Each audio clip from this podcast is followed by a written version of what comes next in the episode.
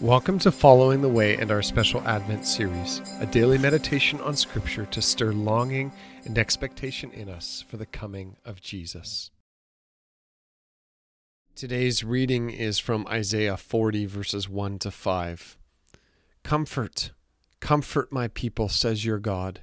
Speak tenderly to Jerusalem and proclaim to her that her hard service has been completed, that her sin has been paid for that she has received from the Lord's hand, double for all her sins.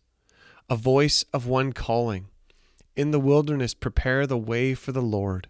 Make straight in the desert a highway for our God. Every valley shall be raised up, every mountain and hill made low. The rough ground shall become level, the rugged places a plain. And the glory of the Lord will be revealed, and all people will see it together for the mouth of the Lord has spoken. It was revealed this week that the first doses of the COVID vaccine have been shipped, and the government began to talk about their plans for vaccination. For many, it is seen as a light. Distant, yes, but a light at the end of this tunnel we find ourselves in. For many, this is the hope to get their life back and return to normal. Even with Christmas right around the corner, right now feels like the middle of a very long race that we were not prepared for. Many feel tired and weary. These words from Isaiah were written a hundred years before Judah as a nation would fall into captivity, which was followed by 70 years in exile.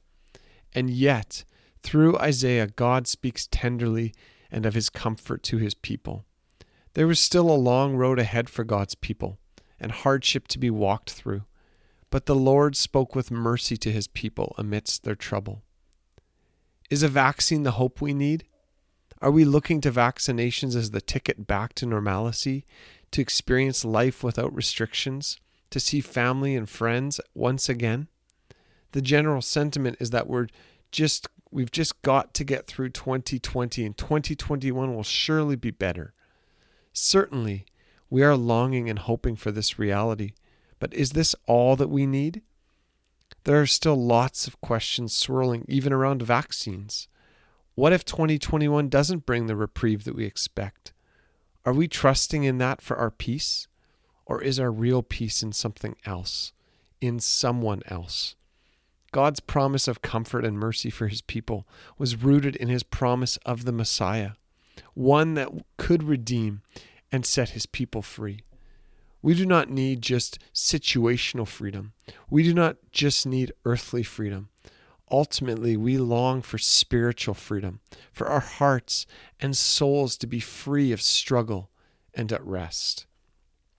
Yesterday, we heard of the promise of Malachi written at the beginning of Mark's Gospel.